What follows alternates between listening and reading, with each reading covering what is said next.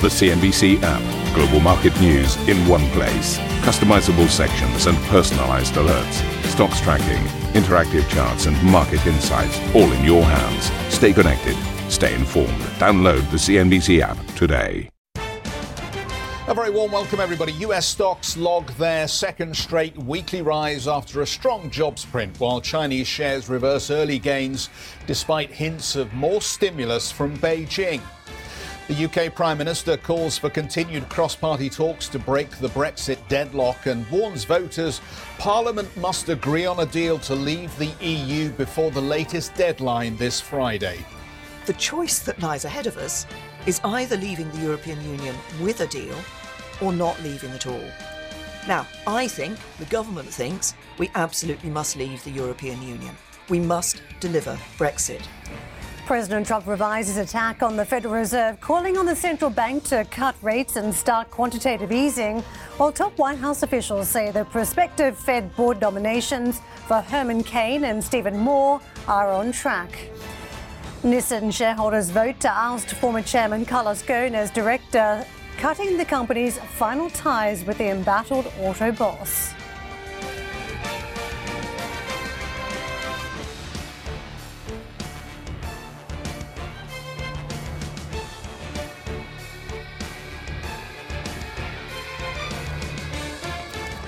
It was payrolls Friday, and the market seeing enough in the headline number and also the average hourly earnings to uh, tick stocks north we saw green bouncing across on the boards uh, enough that it's almost a Goldilocks scenario that the numbers uh, are not weak enough perhaps to trigger recession, but also maybe not strong enough to prompt further rate hikes. So the market getting enough in the data after what has been somewhat thorny series. Investors watching uh, the inverted yield curve, trying to piece some of the data into the equation to work out what type of US economy we are facing. And you can see uh, in session, it was certainly a supportive one for stocks. Investors now looking forward to more data data this week on inflation, but also earnings. And that's been where one of the other concerns has been for many investors, whether we're now facing a uh, retreat in earnings, uh, pullback after very strong numbers. And it'll be the banks that will be watching this week. But when it comes to the market action for the Dow, the highest level we saw on the markets since October 2018, the NASDAQ, uh, Russell 2000 small cap stocks on track for their sixth positive session in seven as they closed out the week. Uh, 14 positive weeks for the NASDAQ. If you're looking at uh, how strong we have had in terms of uh, market activity for tech stocks, uh, it has certainly been an area of concentration for many investors. But by overall sectors, I think too, if you're looking elsewhere, you saw uh, materials uh, in session leading one of uh, leading the charge by sectors, uh, posting its best week of 2019. So you did see a lot of action in that part of the market and energy as well. But let me take you to the banks because I want to show you a couple of big names as we set up the earnings season later on this week. Investors closely eyeing what the numbers will look like from the banking sector.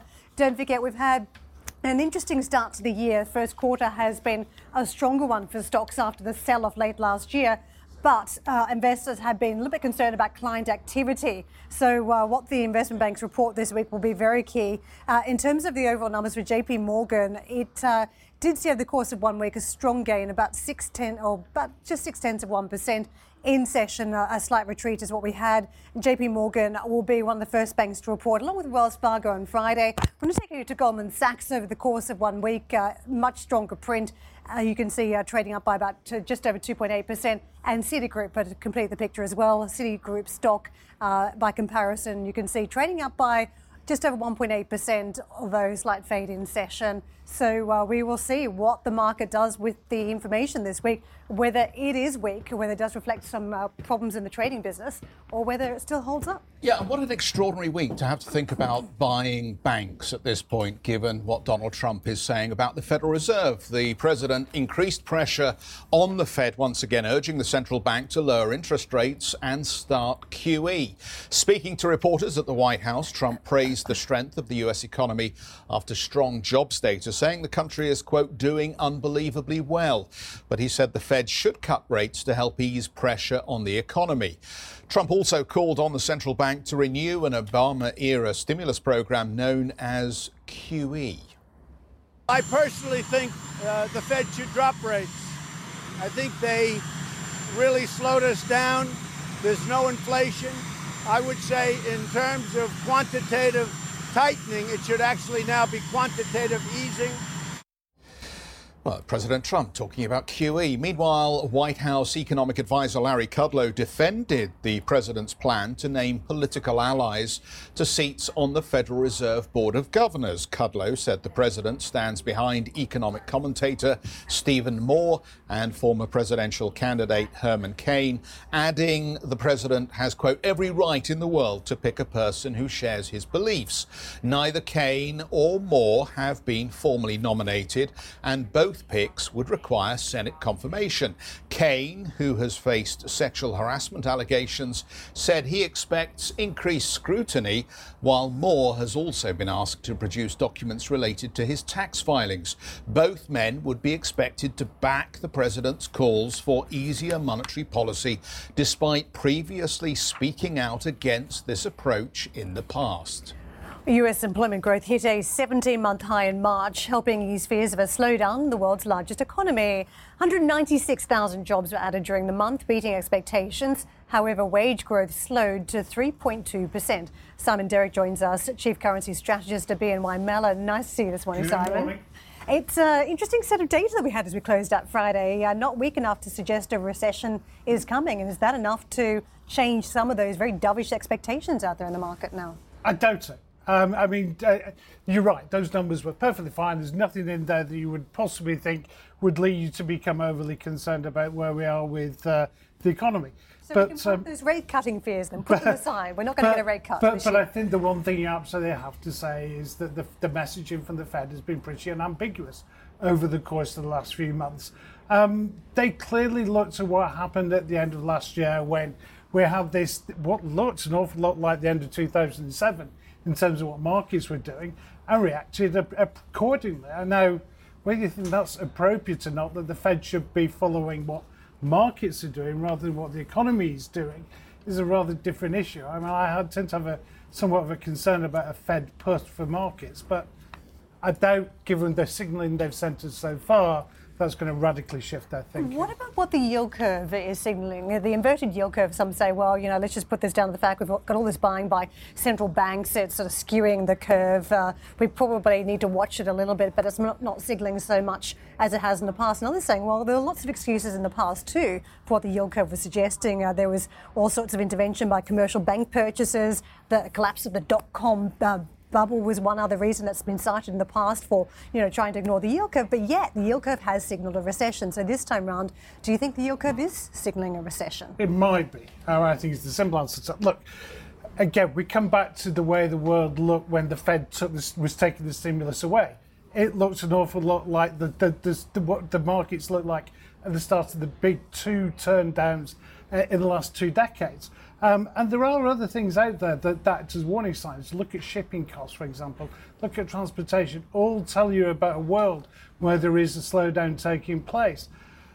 Yes, it could be that it is signaling a recession. Yes, it is something that maybe we should be taking a warning sign of. But as I said, other things in the economy do look more positive. So it feels to me still as though this is a Fed that's more worried about markets than the economy. What was interesting, the, the initial reaction, just to pick up from um, Karen's starting point on, on the jobs, was that both the dollar and yields moved lower.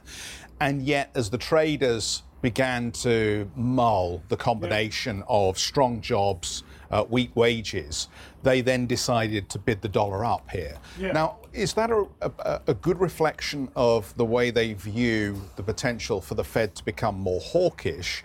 Or is that because they can't find anything else to buy the dollar against?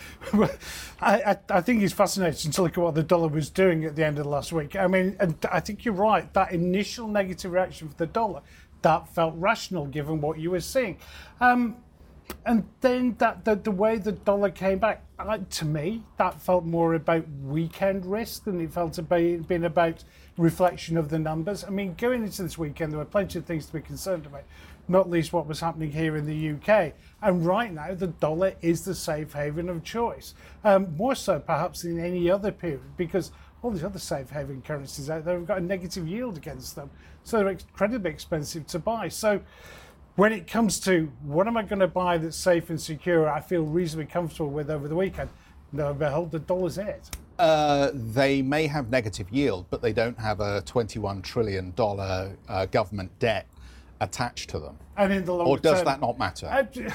In the long term, it absolutely does matter. And I don't think there's any question that that issue about the scale of the debt will continue to weigh in the same way that the debt, debt issue has weighed on the dollar throughout the last 40 years.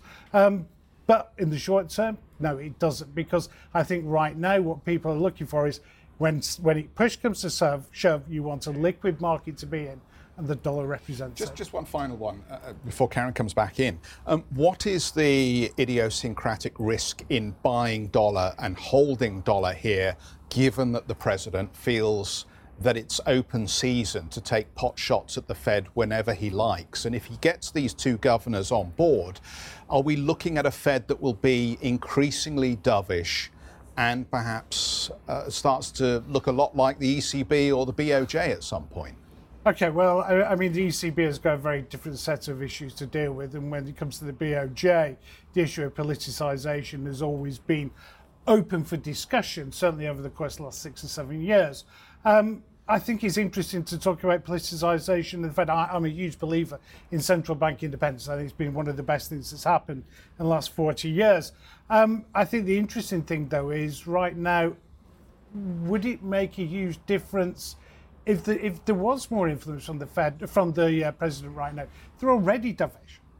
They're already telling us they're worried about markets. So it seems to me that the president's already got the Fed that he wants.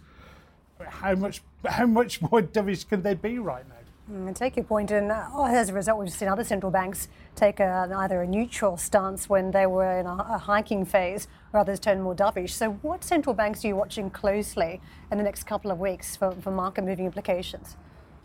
Well, it, it, it, feels to me that pretty well all the central banks have moved towards that that idea of, of being as cautious as possible going into the summer. Um, and from that perspective, I really struggle to think whether I should be that worried about the central banks right now. They all feel as though they're prepared to do whatever it takes to to keep markets happy. So there's so, no more outlines, So for me, it's more about what can overwhelm that. What what idiosyncratic risks are there? Out there that can truly shock markets right now. Because I actually I do think investors are cautious. I know the irony is we've got markets that have been bid in an incredible way since the start of the year, thanks to the efforts of the Fed. But I kind of every time I talk to investors, they kind of don't really believe it kind of so fickle, though, aren't they? I mean, you remember what in the first few weeks of January, were saying it's the worst, it's the worst start to a year we've seen for markets, and then all of a sudden things picked up through uh, the second part of January into February, and we've got we've had this amazing run over yeah, the last because, three because, weeks, because three, three, months. Because people, because the central banks went have some free money. It will, yeah. it will kind of sort of tend to do that to markets when there's when there's a flood of liquidity coming in or the promise of that. But the reality is that again, coming back to where we were at the end of last year, it looks an awful lot like the end of 2007. And there are still those signals underneath that the market that suggest it could still be like that. And I think investors are trying to work out that that difference between the markets are telling you one thing, but other signals are rather more bearish. Okay, thank you, Simon, for that. Stay with us. It's beginning to look look a lot like uh, more QE, isn't it, really? Chinese shares have reversed gains after signs of more stimulus in China helped lift the country's blue chip stocks to a one year high. Beijing said it will further loosen bank reserve requirements to encourage lending to small and medium sized businesses. The move announced on the central government's website will be the sixth time the PBOC has cut reserve requirements over the last year. The global economy has entered a synchronized slowdown, which may be difficult to reverse, according to data compiled by the Brookings Institution and the Financial Times. Now, the latest update of their trading or tracking index showed all parts of the world's economy losing momentum, but the slowdown was not yet heading for a global recession. Coming up on the programme, the Brexit deadlock continues with the UK due to leave the EU on Friday with no deal in sight so far. We'll have more from Westminster when we come back.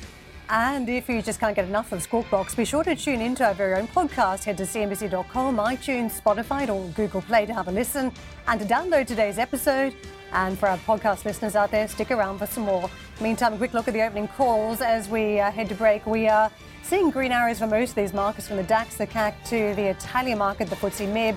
Really slight gains and slight red arrow too for the UK market. So a little bit soft before the start of the session today. We're back, everybody. Talks between the UK government and the Labour opposition party have so far failed to yield a breakthrough on Brexit, with the UK due to leave the EU on Friday. Meanwhile, UK Prime Minister Theresa May will go to Brussels this week, seeking a second delay to Brexit. The impact on the currency has been fascinating. We have vaulted between 131 and change to 130 and change. So not much reaction at all, quite frankly. Let's get out to Sylvia, and maybe we'll get a question to Simon on this. But um, Sylvia, just walk us through what we can expect then over the next 24, 48 hours. Well, good morning, Geoff. There are two big things to watch out this week. First being the cross-party talks, uh, and the second, of course, the big summit in Brussels on Wednesday. But let's focus on the cross-party talks. That's the big focus in London at this stage. These began last week between the Labour Party and the, the government, of course, and there has not been a breakthrough yet. The UK government has reportedly told the Labour Party that uh, the withdrawal agreement, the document that Theresa May put together with the rest of the European Union, is already a basis for a customs union. However, the Labour Party is not happy with that. They want to have clear guarantees in the second document that Theresa May negotiated with the EU, the political declaration, the basis for their future trade talks. They want that document to say specifically that the government in the UK will seek a customs union with the European Union. And so far, in all this process over the last week or so, Theresa May has been criticized by her, some of her Tory MPs. Um, and last night she felt that she had to explain why she had to seek an alternative with the Labour Party. Let's listen in. We absolutely must leave the European Union. We must deliver Brexit. That means we need to get a deal over the line. And that's why we've been looking for new ways, a new approach to find an agreement in Parliament. And that means cross party talks. And when you think about it, people didn't vote on party lines when it came to the Brexit referendum. And you know, I, I think often that members of the public want to see their politicians working together more often. Now, there's lots of things on which I disagree with the Labour Party on policy issues. But on Brexit, I think there are some things we agree on ending free movement, ensuring we leave with a good deal, protecting jobs, protecting security. So Theresa May has also warned that as this process drags, the choice becomes between her deal or no Brexit at all. But let's look at what's happening on the other side of the channel across the 27 European capitals. They're going to have a very important say on Wednesday at the summit. They will have to decide whether or not they are going to extend Article 50 once again. And so far, for instance, we've heard from French officials being very critical of a second extension. They want a very good reason from the UK government in order to extend this process once again. But we've also heard from Dublin, Prime Minister there saying that if there is just one country vetoing an extension, then that country is not going to be forgiven. So there are a lot of things at play here. Let's see how the cross-party talks will evolve in the coming days. And then, of course, how the 27 European capitals will react on Wednesday. Sylvia, thank you very much for that. Uh, well, you know things are bad when you've got to make a video and appeal to the public, Simon. So. I've learned to know myself so far, but you never know. But this is fascinating, isn't it? Because, um, you know, for the historians around the table, uh, Franklin D. Roosevelt kicked off the politicians' fireside chat back in 1933. It was a series of 30 radio pieces, and the first one was all about a banking crisis. So you know that politicians are desperate when they feel that they can't get the support of their own party or parliament, and they have to go back to the people with this kind of cosy, warm fireside approach. And the cozier it is, the more worrying it probably is. Absolutely. Terrifying. Yeah. Desperation. Isn't that what it says? Well, it does to me. I, I just wonder how many takes it took to try and get the right message across. You know, we're calm, we've Make- got a make sure the plan, campaign we to help. And yet, the pound sterling, Ah. rock solid, 130, 131. Okay. What's going on? Right. Why is it? Why is it the case? So Schrodinger's currency is worth either 150 or 110, dependent on the outcome of Brexit. But you don't know until that happens. And So this is Schrodinger's cat, isn't it? Yeah, You're talking about. it. This is You the cat in a don't know. box It may be dead, it may be Maybe alive, alive. we just don't know. Until you open the box, and then Right. it's one or the other. And you're calling it Brexit Schrodinger's pound, Yeah, you? that's it. Okay. But the reality is, is 130 is the, is the, the, the price that says we don't know. I mean, that's the average price for the against the dollar since the uh, the referendum in 2016, and here we are stuck to it. So that's the I don't know price. I think the problem you have is that it is entirely possible that by the end of this week we get to the point of finding out we've actually opened the box. It's also the 15 to 20% chance that the markets have that there is a hard Brexit that's priced in. So effectively, this level that you've got is do we go, go into the worst case scenario cliff edge? But if you look at what everybody has been trying to do around extensions, trying to get to a deal, there seems to be appetite not to have a hard Brexit, actually to have a solution, whether it's soft or no exit or delay. Well, they might they might not want a hard Brexit, but there's an entirely reasonable chance that at the end of this week they may have to make a choice. I mean, let's just let's just work it through very quickly. So let's just say that the talks between Labour and Conservative don't go anywhere, which so far the, the signalling is that they haven't. Let's just say there isn't an indicative vote. There's nothing scheduled to, to be in the House today. There is a perfectly reasonable chance that the Prime Minister goes to the European Council with no plan. It is entirely possible that France, Spain, and possibly Belgium go no plan, no extension. And that at the end of the week, we're looking at okay, you have to make a choice. And the choices are between no deal Brexit or revocation. And the, and the reality is, if you look at the voting within Parliament, it is by no means clear what would the result would actually be. Because when there was a motion put about can, you know, making a no deal Brexit uh, out of the question, it, it was 50 50. And when it came to would you be prepared to revoke uh, Brexit, there was very little support. So it's entirely possible that you could have a no deal Brexit at the end of this week. It's equally possible, although it might seem surprising, that you could revoke. There are rarely no brainer um, trades out there. But let me just run this by you um, long FTSE, long sterling. One of them's going to be right. I mean, isn't, is, isn't that a terrific pairs opportunity? Because if it, if it all goes terribly wrong and we're down at 110, the FTSE is going to go through 7,500, isn't it? I would put it a slightly different way and go back to the way the market performed on June the 24th. The FTSE got hit. It didn't get hit anywhere near as much as European markets, which were down 10 or 12%. And the thing that people probably aren't thinking about right now is the possibility of contagion. Actually, if there's any one thing I think it, it would be the, the, the, the no brainer here, it's about actually owning volatility going into the end of the week. It's a good point to turn the lens onto the European side because someone else said that to us around the European stocks that actually there's more potential for risk around uh, a no deal Brexit for European stocks. But what about the currency? Because you've been doing a bit of soul searching around the way the euro has been trading. Yeah. Uh, that is an anomaly for the last 20 years. Well, well, if you think about it, the way the euro most normally performs is it, is simply to, to yield differentials. There are points when that breaks down. There's been six or seven times, but uh, since 2000 when that's occurred. But there's always a good reason, whether it's about uh, uh, the, the asset uh, market volatility, like 2000, or whether it's about central banks diversifying their, their reserves. There's usually a sensible reason why that's the case. So why has that relationship with yield broken down since December? Well, you can come up with lots of possibilities like China growth or the Fed or whatever, but none of them really work out. The thing that actually really does come up since the start of December that really fits in with what the euro is doing is Brexit. Every single time a bad news story comes along, euro gets hit, and here we are trading in the mid 112s rather than the 115s. And I think that that reality that this is not an isolated event here in the UK is the thing that the market's slowly starting to come to understand. Contagion risk is there. Uh, go on then, conviction call. What do I want to own? Best Well- currency to buy? Dollar. Dollar. Buy and dollar, that's purely because dollar. I think risk right now is probably going to head higher over the course of the next week. Thank you for listening to Squawk Box Europe Express. For more market moving news, you can head to CNBC.com. Or join us again on the show with Geoff Cutmore, Steve Sedgwick, and Karen Tso, weekdays on CNBC.